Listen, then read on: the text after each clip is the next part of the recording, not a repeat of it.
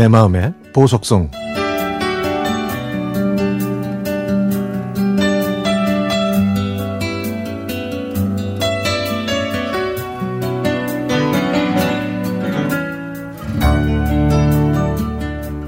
(26년) 동안 함께 살고 있는 동갑내기 남편은 건설 현장에서 일하는 목수입니다.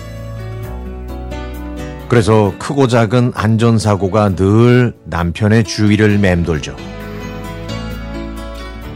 8년 전 어느 날, 새벽같이 일어난 남편은 전날의 피로가 다 안 풀렸는지 뜨끈한 된장찌개 한 그릇에 밥을 말아 입으로 구겨놓고는 서둘러 집을 나섰습니다.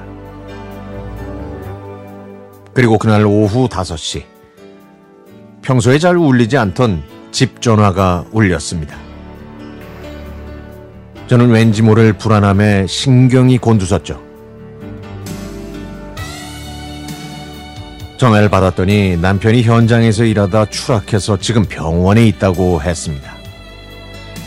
무거운 건축 자재를 운반하다가 건물 아래로 추락했다고 했죠.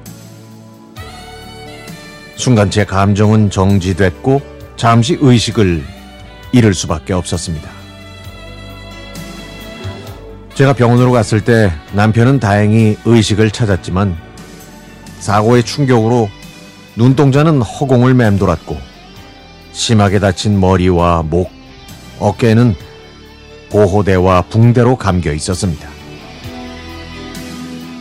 수술을 하기 전에는 보호자 사인을 해야 되는데 제 손은 떨렸고 머리는 텅 빈 것처럼 아무 생각을 할 수 없었지만 병원에서 시키는 대로 무조건 사인을 할 수밖에 없었죠. 그날 저녁 간호사가 저한테 남편의 작업복이 들어있는 쇼핑백을 건넸습니다. 작업복은 먼지를 흠뻑 뒤집어 쓴 채 여기저기가 찢어지고 가위로 잘려 있었습니다. 1년의 긴 투병과 재활 끝에 몸을 회복한 남편은 건설 현장 일은 다시는 하지 않겠다고 했지만 생활의 무게를 이기지 못하고 결국엔 먼 길을 돌아 다시 현장으로 복귀했습니다. 그 사이 저에게도 작은 변화가 생겼습니다. 이렇게 살아가야 하나 하면서 비관만 할 게 아니라 나를 찾아가는 길이 과연 무엇일까를 골똘히 생각했죠. 현실적인 시야를 넓히기 위해서는 산으로 올라가면 되지만 제가 선택하고 싶었던 건 마음의 시야를 넓히는 일이었습니다. 결론은 책이었습니다. 그런데 어떤 책을 읽어야 할까? 어떻게 읽어야 할까? 책은 편하게 읽어야 하는데 결혼 전에 산 책을 읽자니 글씨도 작고 굳어버린 머리에 잘 들어오지도 않았죠. 더 좋은 방법이 없을까 궁리하다가 매월 발간되는 월간지가 생각났습니다.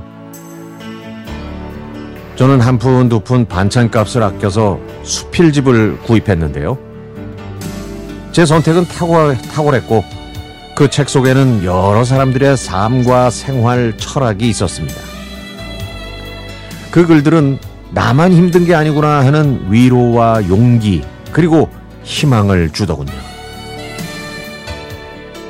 3년 후에 저도 예순이 됩니다. 귀가 순해지는 나이. 모든 말을 객관적으로 듣고 이해할 수 있는 나이지만 이제는 건강도 예전 같지 않아서 노안이 진행된 지도 오래전이네요. 그래도 요즘에는 잡지도 큰 글씨로 나와서 참 다행이에요.